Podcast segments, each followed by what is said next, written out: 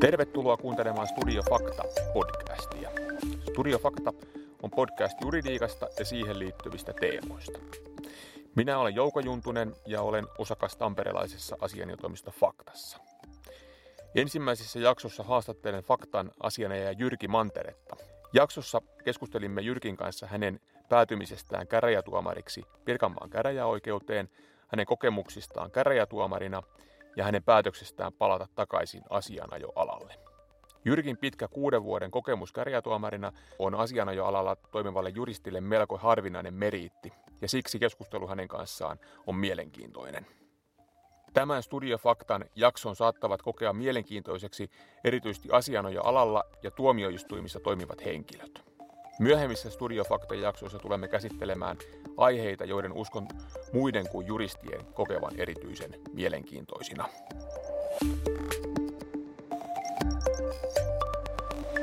Studio Fakta.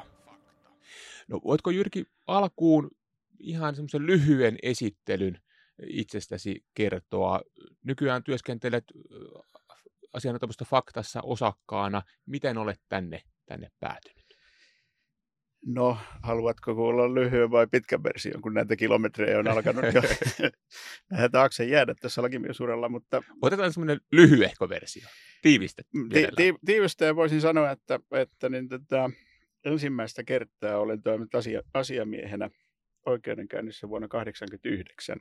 Silloin olin vielä opiskelija ja olin kesä, kesätöissä edesmenneen enoni asianajotoimistossa tulokasta Pinomaalla ja sitten vuonna 1992 valmistuin ja jäin sitten samaan toimistoon töihin, töihin ja käänne tapahtui oikeastaan vuonna 1994, kun lähdin auskultointi matkalle Tampereelle, millä matkalla itse asiassa olen edelleen. Et silloin oli ajatuksena palata takaisin Helsinkiin, mutta niin tota, tänne jäin sitten silloiseen Merilampi Marttila Laitasalon toimistoon ja sitten seuraava semmoinen ehkä isompi katkos tuli vuonna 2000, kun perustin oman toimiston. Ja siitä eteenpäin olen toiminut ikään kuin oman lukuun asianajana aina sitten vuoteen 15 saakka, jolloin olin osakkaana asianajatoimisto Merilammella ja siirryin käräjäoikeuden puolelle vuoden 15 alusta ja, ja sitten taas tänä kesänä heinäkuun alusta takaisin asianajan puolelle. Näin lyhykäisyydessä. No, no mistä tuli tämä kimmoke lähteä tuonne käräjäoikeuteen, käräjätuomarin virkaan? Miten sinne päädyit? Liikettähän ei oikeastaan hirveän paljon ole ollut. Saisi olla enemmänkin asianajien sekä käräjätuomaritten välillä. välillä. Mutta että varmaan siinä on pohjimmiltaan ollut kiinnostus oikeudenkäyntiin. Että tavallaan kun ehdin semmoisen parisenkymmentä vuotta toimia asianajajana ja asiamiehenä erilaisissa oikeudenkäynnissä, niin jossain vaiheessa alkoi kiinnostaa se pöydän toinenkin puoli ja se, että miltä, miltä se työ tuntuisi siellä. Ja täytyy sanoa, että sitten alkoi myös tuntua siltä, että jossain tilanteessa voisi olla jotain annettavaakin siellä pöydän toisella puolella. Ja näistä ajatuksista varmaan. Se ajatus ei ollut sinällään uusi silloin 15 alussa. Että ensimmäistä kertaa olin käräjätuomarin virkaa hakenut jo 2000-luvun alkuvuosina. Et se on ollut semmoinen oikeastaan semmoinen pitkän ajan ajatus, että jossain kohtaa haluaisin sille puolelle siirtyä. Hmm, hmm.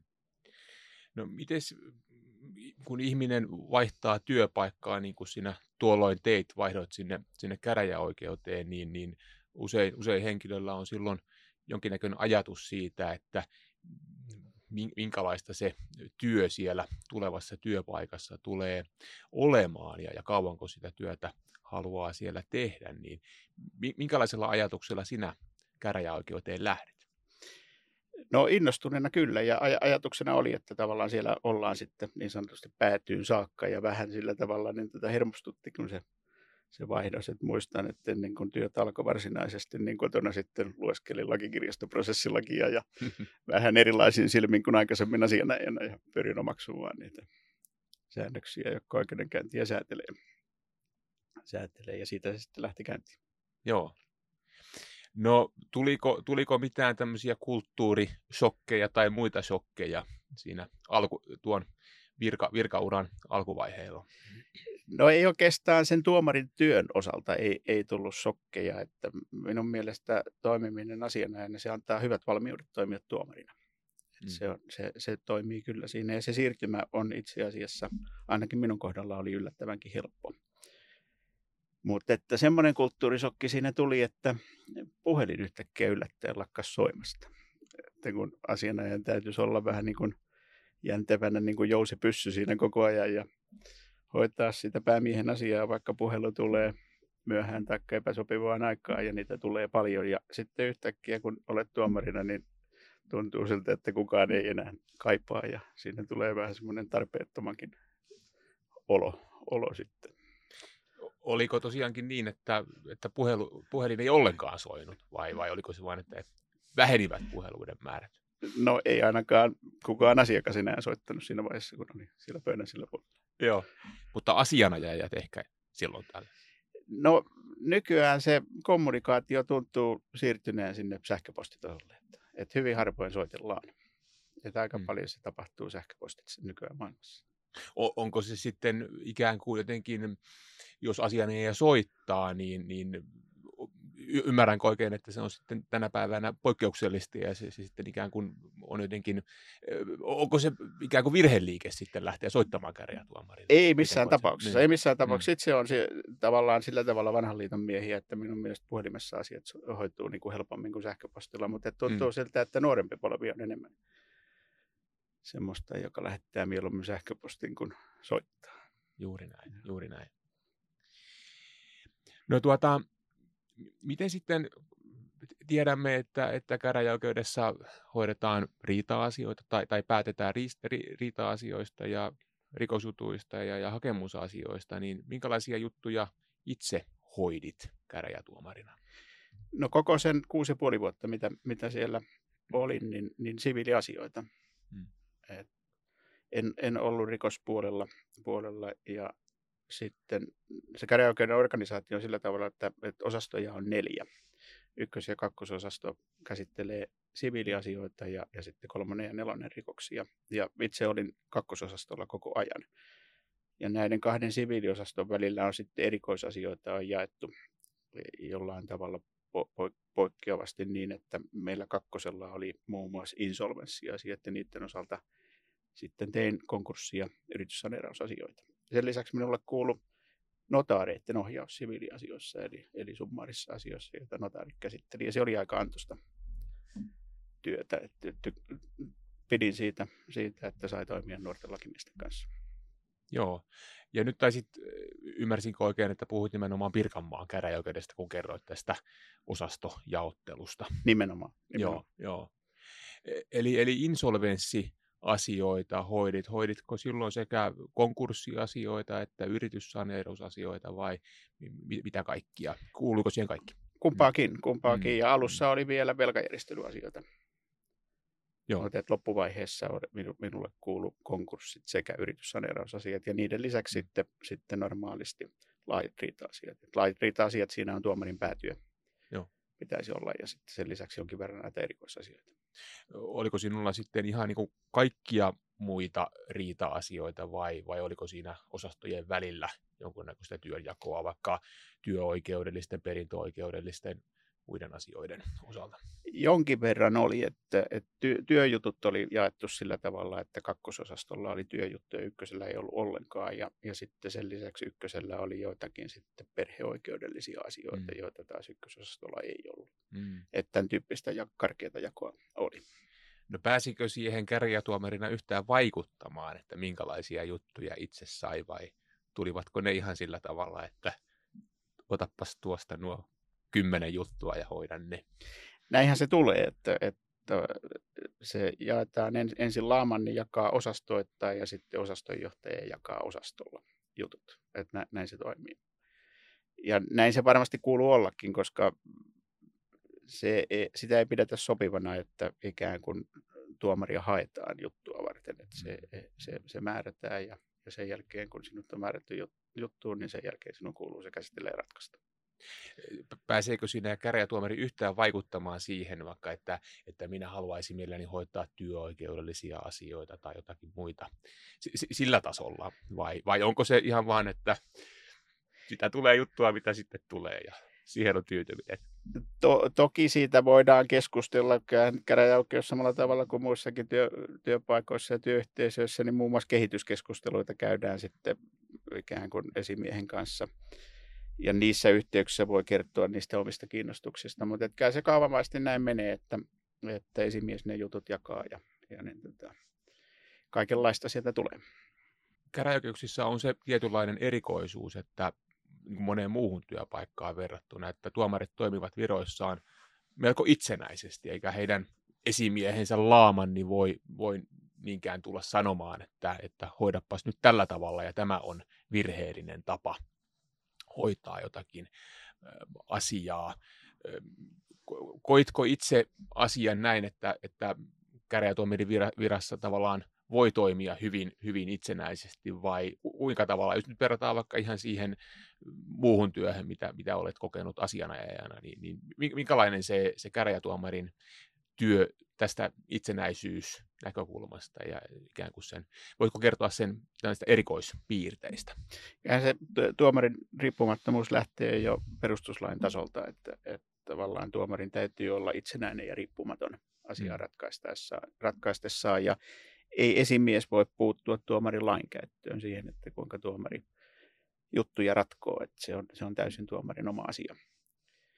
Asia. Että esimies on käräjäoikeudessa lähinnä hallinnollinen esimies, jonka kanssa neuvotellaan lomaajoista ja vastaavista asioista, mutta että ei esimies puutu siihen lainkäyttötyöhön eikä saakaan puuttua. Että näin, sen täytyy olla. No miten sitten, jos vielä kun sinulla on nyt pitkä kokemus sekä käräjätuomarina toimimisesta että asianajana toimimisesta, niin, niin miten muutoin vertailisit näitä kahta työtehtävää? Minkälaisia samanlaisuuksia näissä on, minkälaisia erilaisuuksia? Sikäli kun puhutaan oikeudenkäynnistä, niin, niin kyllähän siinä tietyllä tavalla ne tehtävät on vähän niin kuin peilikuvia, kuvia, mutta että siinä on tiettyjä ominaispiirteitä minun mielestä löytyy, että, että se käräjätuomarin työ on, on jossain määrin yksinäistä, varsinkin nykyään, kun juttuja istutaan pääasiassa yksin eikä kokoonpanoissa, varsinkin siviilipuolella. Ja tavallaan tuomari ikään kuin itse saa sen jutun käsitellä ja ratkaista ja, ja antaa tuomio ja sen jälkeen ei sitä juuri palautetta kuulu, kuulu paitsi sitten valituskirjelmän muodossa, mutta että tuomarit aika harvoin valituskirjelmiä lukee. Et se asia on siirtynyt sitten sen jälkeen hovioikeuteen, jos siitä valitetaan. Itse niitä kyllä luin ihan sen takia, että halusin katsoa, että, että oliko jotain jonkinlaisia selviä virheitä tapahtunut. Että sillä silmällä ne valituskirjelmät aina läpi selailin.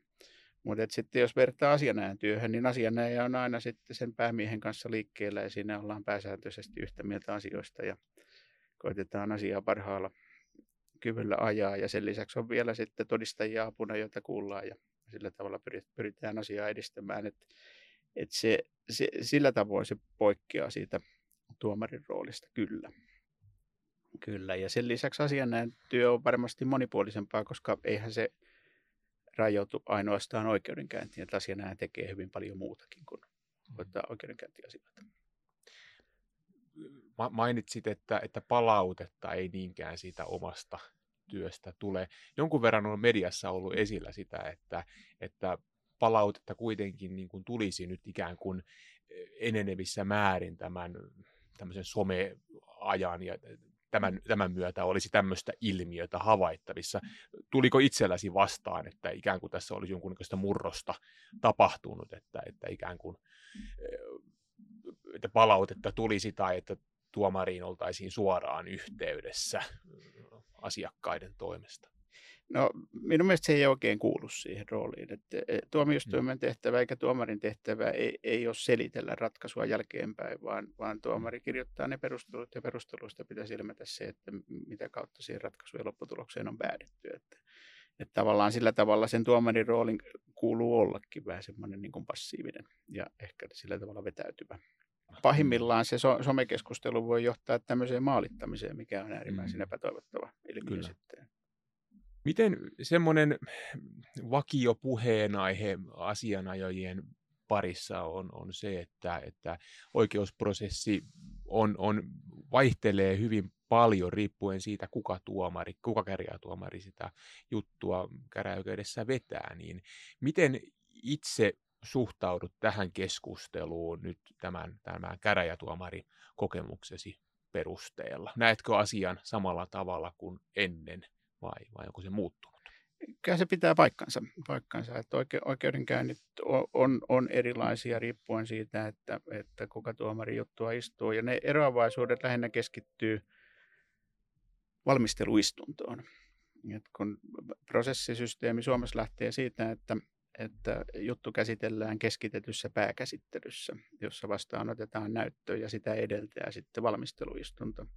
Ja lain mukaan valmisteluistunnolla on neljä tavoitetta. Että valmisteluistunnossa pitäisi selvittää ensinnäkin asianosaisten vaatimus, vaatimukset ja niiden perusteet, sekä sitten sen jälkeen, että miltä osin asianosaiset on erimielisiä, sitten mikä on asiassa esittävä näyttö ja lopuksi, että onko edellytyksiä sovintoon. Ja näitä tehdään hyvin eri tavalla. Että tuomarit selvittää hyvin eri tavalla näitä kysymyksiä, mitä valmistelussa pitäisi käsitellä. Ja minun nähdäkseni se ydin on oikeastaan sen selvittämisessä, että miltä osin asianosaiset on erimielisiä. Eli että mikä on se asiassa oleva riitakysymys tarkalleen ottaen. Ja jos tämä puoli on huolellisesti ja hyvin selvitetty, niin se antaa hyvät edellytykset sitten pääkäsittelyyn. Mutta että se, että millä tavalla ne tulee selvitetyksi ja millä tavalla ne selvitetään, niin se vaihtelee hyvin paljon. Koetko sinä itse sitä ongelmallisena, että se vaihtelee niin paljon? En oikeastaan sitä koe, koe ongelmallisena, että niin kuin käräjäoikeudessa aina notariakin ohjatessa sanoin, että, että asioita voidaan tehdä hyvin monella tavalla. Että juttu voi edetä hyvin eri tavalla siitä, kun se tulee vireille siihen, kun siitä annetaan tuomio. Eikä ole yhtä, yhtä ja ainoata tapaa, mutta että se, että ne asiat, mitä, mitä on käsiteltävä siinä valmisteluistunnossa, että ne huolellisesti tehdään, niin se on tärkeää. Nykyään on paljon käyty keskustelua myös näistä oikeudenkäyntien venymisistä ja siitä, että tuomarin pitäisi puuttua siihen, että asiassa ei nimetä tarpeetonta todistelua, että jutut ei pääse laajenemaan, mutta sitten on hyvin vaikea laittaa ikään kuin tuomareiden tehtäväksi tämmöisen asian valvomista, koska ei tuomari pysty sitä etukäteen näkemään, että mikä on niin kuin asiassa tarpeellista näyttöä ja mikä ei. Ja se, että jos tuomari lähtee näyttöä rajoittamaan, niin, niin silloin ollaan hyvin äkkiä oikeudenkä- oikeudenmukaisen oikeudenkäynnin rajoilla. Eli tavallaan ei, ei se oikeastaan tuomarille kuulu tämmöinen, mutta niiden pitkien oikeudenkäyntien hillitsemiseksi voisi ehkä pohtia sitä, että onko tämä keskittämismenettely oikein. Eli tavallaan se, että pyritään asian käsittely keskittämään yhteen ainoan ainoaseen oikeudenkäyntitilaisuuteen, niin se johtaa sitten semmoiseen varmuuden vuoksi tapahtuvaan valmistautumiseen ja varmuuden vuoksi tapahtuvaan näytön nimeämiseen, ja ne on omiaan sitten laajentamaan sitä juttua.